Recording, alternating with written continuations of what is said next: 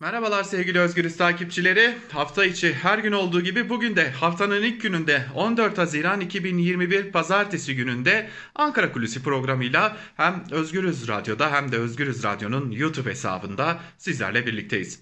14 Haziran önemli bir gün. Yaklaşık 2 haftadır bugüne dair çeşitli içerikler ürettik ve bu içerikleri sizlerle paylaştık. Rüzgar ABD'den esiyor başlığıyla kabine toplantısı neden ertelendi sorusunu içeren bir e, başlıkla e, aslında bugüne işaret etmiştik.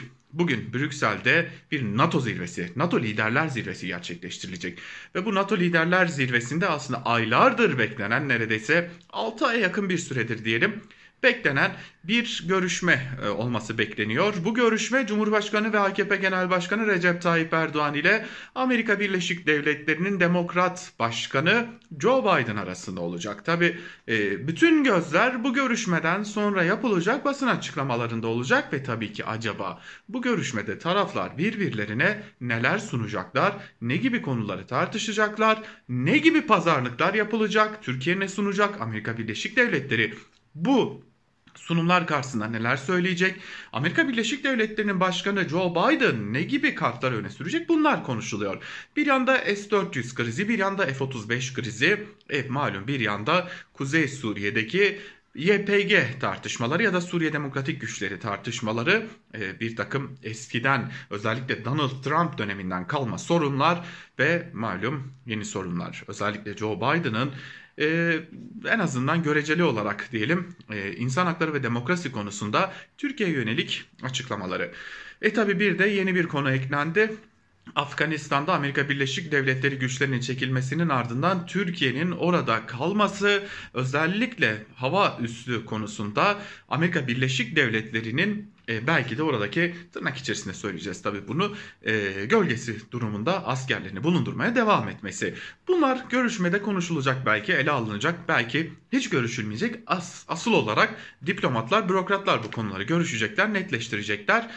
Belki de bir e, istikşafi görüşme olacak bu gelecek günlere dair. Ama her iki e, konuda da şuradan eminiz ki görüşme sonrasında yapılacak açıklamalardaki vurgular hem Türkiye ekonomisini hem Türkiye-ABD ilişkilerini hem Türkiye-Rusya ilişkilerini hem Türkiye'nin Orta Doğu'da çeşitli sahalardaki e, belki de bulundurduğu silahlı e, güçleri yani Türk Silahlı Kuvvetleri'nin varlığını e, belki Türkiye içerisindeki tartışmaları etkileyecek. E, bakalım ne gibi bir açıklama gelecek. Ama gelin bugün bu farklı bir şey yapalım. Malum neler konuşuldu, neler konuşuluyor, neler tartışılıyor sorularına baktık. Bunları konuştuk. E, geçtiğimiz içeriklerde de bunları paylaştık. Şimdi bugün Amerika Birleşik Devletleri ile Türkiye ilişkilerine bakalım özellikle 1960 sonrasından e, belki de ele almak gerekecek. Çünkü esasen ilişkilerin e, hızla yükselmeye başladığı dönem belki de 1960 ve sonrası. İşte 1960'lardan bugüne kadar Türkiye Amerika Birleşik Devletleri ilişkileri bazen çok iyi, bazense krizlerle örülüydü. Özellikle bazı krizler var ki Türkiye Amerika Birleşik Devletleri ilişkilerinin kırılma noktaları arasında yer alıyor. E, çeşitli krizler var. E, malum e, füze krizleri var. E, şimdi bugünlerde tartıştığımız YPG konusu var. S-400, F-35 krizi var. 1 Mart 2003 tezkeresi krizi var. Johnson mektubu krizi var. Ve buna dair çok sayıda kriz bulunuyor. E tabi Ray Brunson krizini de unutmayalım. Türkiye-Amerikan ilişkilerinde soruna neden olan önemli bazı maddeler var. Aslında her iki tarafında e, kendi doğrultularında e, özetleyebileceğimiz belki de 5 önemli kriz yaratan unsur var. E, malum Amerika Birleşik Devletleri Rusya Federasyonu ile birlikte süper güç olarak adlandırılan bir ülke ve Amerika Birleşik Devletleri küresel politikalarını dizayn ederken Türkiye'nin hem bölgesel hem de ulusal çıkarlarını her zaman göz önüne bunu almıyor ve e, Türkiye'deki mal iktidarların e, bazen buna itirazları olabiliyor. Bir örneğin işte Suriye'de yaşadığımız gibi. E, tabii her iki ülkenin de demokratik rejimleri farklılıklar gösteriyor. İnsan hakları konusunda farklılıklar mevcut. Bunlar da kriz faktörlerinden biri. Bazen iletişim eksikliği, iletişim kazaları, e, iletişim kurmada geç kalma gibi unsurlarda yine krizlerin doğmasına neden olan unsurlar. E tabi Bir yanda Amerika Birleşik Devletleri binlerce kilometre uzakta e, bambaşka bir siyasal kültür, bambaşka bir yaşam, e, bambaşka bir siyasal gelenekler. Bir yanda Türkiye Cumhuriyeti hem Osmanlı Devleti ve geçmişten gelen yönetim farklılıkları, yönetim anlayışı hem e, malum e, dini anlamda da farklılıklar gösteren, siyasal anlamda da farklılıklar gösteren bu iki ülkenin çoğu zaman e, bu geleneklerinin örtüşmemesi. Yine e, belki de iki ülkenin stratejik ilişkilerinde araya giren başka unsurlar olabilir. Örneğin Türkiye-Rusya ilişkileri buna e, örnek olarak gösterilebilir. Ama şöyle kısaca bir hatırlayalım. Malum U2 krizi bulunuyor ki Türkiye'de Soğuk Savaş yıllarında yaşanan krizlerin e, önemlilerinden biridir. Sovyetler Birliği'ne dair istihbarat toplamak için görev yapan bir e, firma, e, firmanın üretimi bir U2 uçağını 1960 yılının 1 Mayıs'ında düşürülmesiyle patlak veren kriz özünde bir ABD-Rusya krizi e, işte burada e, Türkiye'nin de bu krizin arasında kaldığını çok e, açık bir şekilde görüyoruz. Belki de önemli bir diğer krizde e, malum Johnson mektubu Türk-Amerikan ilişkilerinde özellikle 60'lı yıllarda ortaya çıkan ilk önemli mesele olarak da kaydedebiliriz. Amerika Birleşik Devletleri Başkanı Johnson'dan e, gelen Johnson mektubu olayı önemli bir husus. 63 yılında Kıbrıs'ta Rumlar ile Türkler arasında yaşanan çatışmaların artması ve Kıbrıslı Türklerin meclisten ve yönetimden çekilmeleri üzerine 60 Kıbrıs Cum 1960 Kıbrıs Cumhuriyeti'nin İngiltere yani Birleşik Krallık ve Yunanistan'la birlikte 3 e, garantör devletten biri olan Türkiye Cumhuriyeti'nin o dönemki Başbakanı İsmet İnönü adaya askeri müdahale seçeneğini ciddi bir e, seçenek olarak aslında masaya yatırıyor İsmet İnönü. Tam da bu dönemde Amerika Birleşik Devletleri Başkanı'ndan, Başkanı'ndan bir mektup geliyor. Johnson mektubu krizi olarak da adlandırabileceğimiz bu mektupta Kıbrıs'a askeri harekat düzenlenmesinden haberdar olduğunu ve bundan endişe duyduğunu yazıyor. Mektupta ABD ile istişarede bu istişarelerde bulunulması için Türkiye bir takım e, telkinlerde bulunuyor ama çok keskin, çok sert ve adeta küçük düşürücü bir üslupla bir e, adeta hiçbir diplomatik e, teamüle sığmayacak bir üslupla bunu dile getiriyor Johnson ve e, aksi takdirde diyor ki NATO Konseyi ve Birleşmiş Milletler Güvenlik Konseyi'nin acele, acele toplantıya çağrılmasını istemek mecburiyetinde kalabilirim. Bu önemli bir diğer kriz faktörü. Ve bir de Afyon krizimiz var. 1974 yılında Haşhaş ekiminin yeniden başlamasıyla patlak veren bir kriz. 74'te ee, dönemin başbakanı Bülent Ecevit haşhaş ekiminin yeniden başlatılmasına karar veriyor. Amerika'da yükselen uyuşturucu tüketimi tabi Amerika'nın önemli bir sorunu.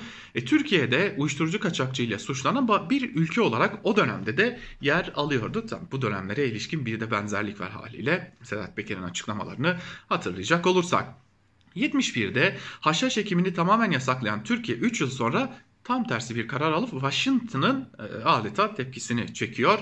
Ve bu kararla Türkiye'nin e, aslında önemli bir e, bölümünde haşhaş ki önemli bir aktörlerden biri aslında haşhaş ekiminde Türkiye. Lakin bu Amerika Birleşik Devletleri ile önemli bir krize neden oluyor.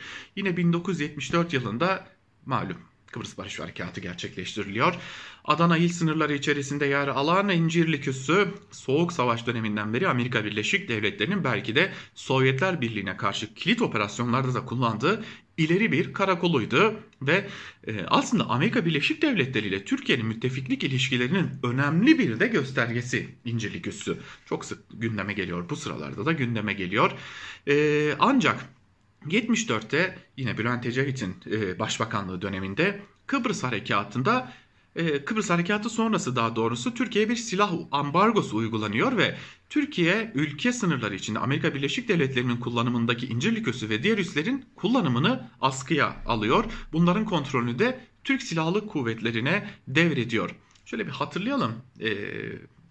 Ee, rahmetli Bülent Ecevit, o dönemin başbakanı Bülent Ecevit 2002 yılında Hürriyet gazetesine verdiği bir demeçte yasaklayıcı tutumlarına karşı haşhaş üretimini belli kurallar içinde serbest bırakmışız. ABD'de çok tepki uyanmıştı. Kongrenin ambargosu aslında Kıbrıs değil haşhaşla ilgiliydi. Sonra Kıbrıs'a yamandı diyerek de neden bu denli bir sert tutuma gittiğini açıklıyor. Yıllar geçiyor üzerinden Amerika Birleşik Devletleri Irak'a ikinci müdahalesine hazırlanıyor. Oğul Bush yönetimde ve o dönem Türkiye, Amerika Birleşik Devletleri'nin e, özellikle e, Orta Doğu'daki en önemli müttefik, müttefiği olan Amerika Birleşik Devletleri'nin müttefiği Türkiye, e tabi Irak'a müdahalede Türkiye'nin yanında olunmasını istiyor. Lakin Türkiye'de o dönem çok ciddi tepkiler yükseliyor buna karşı. Sadece muhalefet kanadından değil o dönem yeni henüz iktidara gelmiş olan e, AKP'nin içerisinden de çatlak sesler, farklı sesler çıkıyor. E, ve 1 Mart tezkeresi Türkiye Büyük Millet Meclisi'nden hem muhalefetin direnişiyle hem AKP içerisinden bazı isimlerin direnişiyle hem de savaşa hayır diyerek sokaklarda eylem yapan yurttaşların direnişiyle geçmiyor. Ve bu e, tezkerenin geçmemesiyle birlikte e, tabii ki Amerika Birleşik Devletleri'nin kaşları çatılıyor.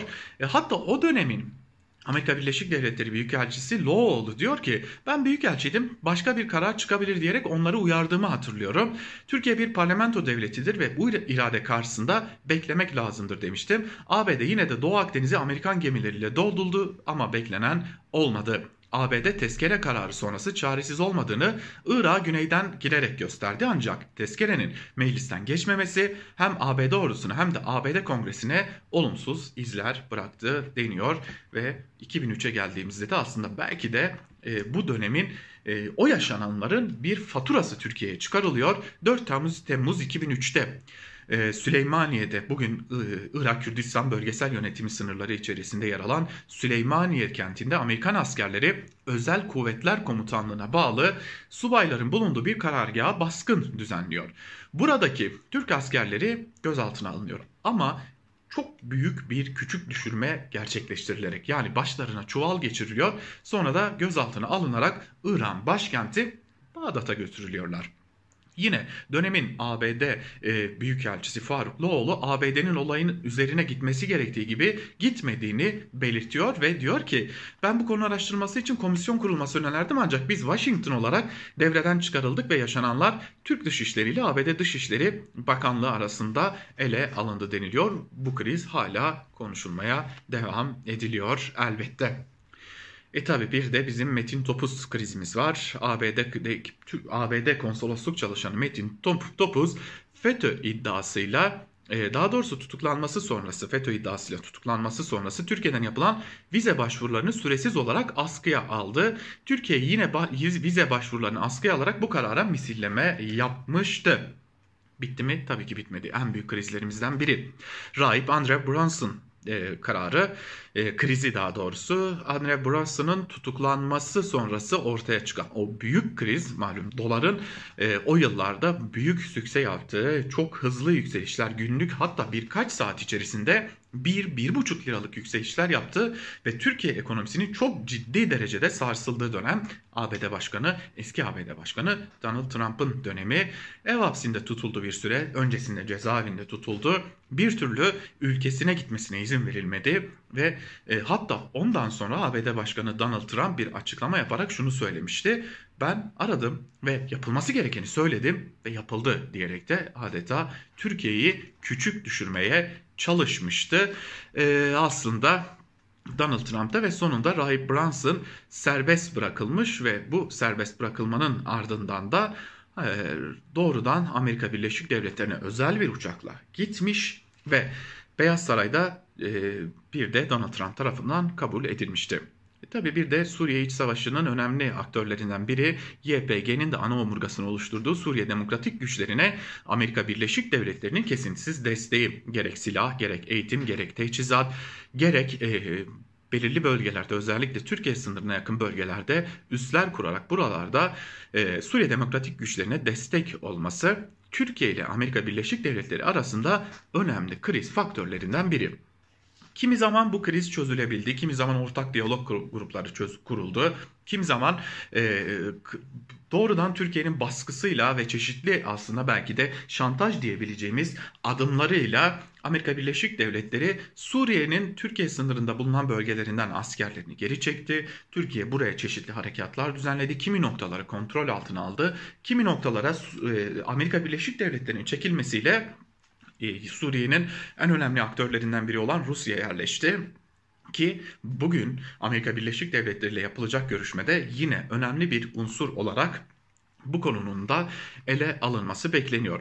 Tabi tüm bu krizler Suriye sahasında özellikle Türkiye'nin aktif olarak rol alması e, Rusya ile de ciddi bir yakınlaşmayı getirdi ve Türkiye Amerika Birleşik Devletleri özellikle AKP iktidarının son dönemdeki 2016 ve öncesinde belki de bir e, bir yıl öncesinden gelen çok ciddi krizleri sonucu Rusya'ya giderek yanaşması ve Rusya Devlet Başkanı Vladimir Putin'in e, Türkiye'yi aslında iyice kendine mahkum etmek için uyguladığı politikalar sonucu Türkiye Rusya'dan hava savunma sistemi yani S-400'leri temin etti. Milyarlarca dolarlık bir ödeme yapıldı. Ancak Türkiye e, aynı zamanda bir NATO projesi olarak da yürütülen F-35'lerin de ana omurgasında yer alıyordu. Ancak Türkiye S-400'leri temin etmesi ve S-400'lerin 1 e, Nisan ayında Türkiye'ye gelmesi ve kurulumunun gerçekleştirilmesi üzerine F-35 projesinden Türkiye ki ana aktörlerinden biri olmasına rağmen çıkarıldı ve Türkiye'ye F-35'ler teslim edilmedi. Amerika Birleşik Devletleri S-400'ler konusunda çok net bir tavır almış durumda. S-400'ler kullanılmayacak hatta S-400'lerin bir ABD üstünde ya da bir NATO üstünde tutulması da yine e, belki de gelen önemli taleplerden biri. Neyi biliyoruz? E, tam da bu görüşme öncesi Rusya'dan gelen füze uzmanlarının Türkiye tarafından evlerine gönderildiğini ve S-400'lerin hala e, aslında belki de e, hangarda bekletildiğini ve aktif edilmediğini biliyoruz. Lakin bir defalık da olsa Sinop'ta yani tam da Karadeniz'de bir test gerçekleştirildiğini ancak bu konuda da Rusya'dan gelen açıklamalara bakılırsa bunların testlerinde gerçekleştirilmediği iddia ediliyor. Şöyle bir toparlayalım. Malum Amerika Birleşik Devletleri'nin malum süper güç dedik. E, küresel politikalara dair e, belki de adımları Türkiye ile çeşitli krizlere yol açtı. YouTube sorunu, Johnson mektubu, Afyon sorunu, 1 Mart tezkeresi, Çuval olayı, YPG ile Suriye Demokratik Güçleri ile olan ilişkiler, S-400 ve F-35 krizi gibi çeşitli ülke e, krizlere yol açtı. Az önce programın başında aktarmıştık. İşte demokratik rejim farklılıkları demiştik. Belki de bunlar arasında Afyon sorununu, bir madde tezkeresini, YPG ile olan ilişkileri e, ve e, S-400 F-35 krizi, krizini sayabiliriz. E, siyasal kültür farklarını içinde de yine F, e, Afyon sorununu, bir Mart tezkeresini ve Çuval olayını sayabiliriz. Ee, bazı stratejik unsurlar yine malum YPG konusunu sayabiliriz. İletişim eksikliği özellikle Johnson mektubunda çok açık bir şekilde ortaya çıkyor. Şimdi bunları neden anlattık? Geçmişten bugüne baktığımızda Türkiye ilişkileri Amerika Birleşik Devletleri ile Türkiye'nin ilişkileri çok çalkantılı bir seyir izlemiş durumda. Her ne kadar e, her iki taraftan da her defasında yapılan açıklamalarda e, biz stratejik ortaklarız, stratejik müttefikleriz ve sürekli olarak ilişkilerimiz her zaman iyi seyretti, iyi seyretmeye devam edecek gibi e, bildiğimiz o beylik laflar duyulsa da bugünkü görüşmeye de yine Amerika Birleşik Devletleri kendi heybesindekilerle Türkiye cephesi de kendi itirazlarıyla heybesindekilerle girecek. Orta yol bulunabilecek mi? Ankara umutlu. Ankara bir şekilde buradan bir orta yol bulmayı, özellikle son dönemde artan döviz kurlarındaki tansiyonu düşürmeyi, Amerika Birleşik Devletleri'nden yatırım çekmeyi ve böylelikle ekonomide kısa süreli de olsa bir nefes almayı hedefliyor. E tabii ki bir de e, YPG konusunda bir çözüm önerisi götürecek ve bu çözüm önerisi Amerika Birleşik Devletleri'nin de üzerinde çalıştığı bir çözüm önerisi olduğu belirtiliyor. S-400'ler konusu ise en kritik konulardan biri zira Amerika Birleşik Devletleri S-400'ler konusunda çok net lakin Türkiye tam da bu noktada iki e, ülke arasında, iki süper güç arasında sıkışıp kalıyor. Rusya ve Amerika Birleşik Devletleri. Hoş bu görüşme önümüzdeki hafta kalkması beklenen Rusya'dan Türkiye'ye uçuş yasağının da uçuş kısıtlamasının da belki de e, bir belirleyicisi olacak. Uçuş kısıtlaması sona erecek mi yoksa bu görüşmeden çıkanlar e, neticesinde Rusya'nın o büyük turizm ambargosu sürecek mi? Türkiye büyük bir açmazda ve iki süper güç arasında sıkışmış durumda. Bugünkü görüşme çok çok önemli. Bu görüşmeden çıkan sonuçları da ilerleyen günlerde sizlerle paylaşmayı sürdüreceğiz. Ankara Kulisi'nden ayrılmayın.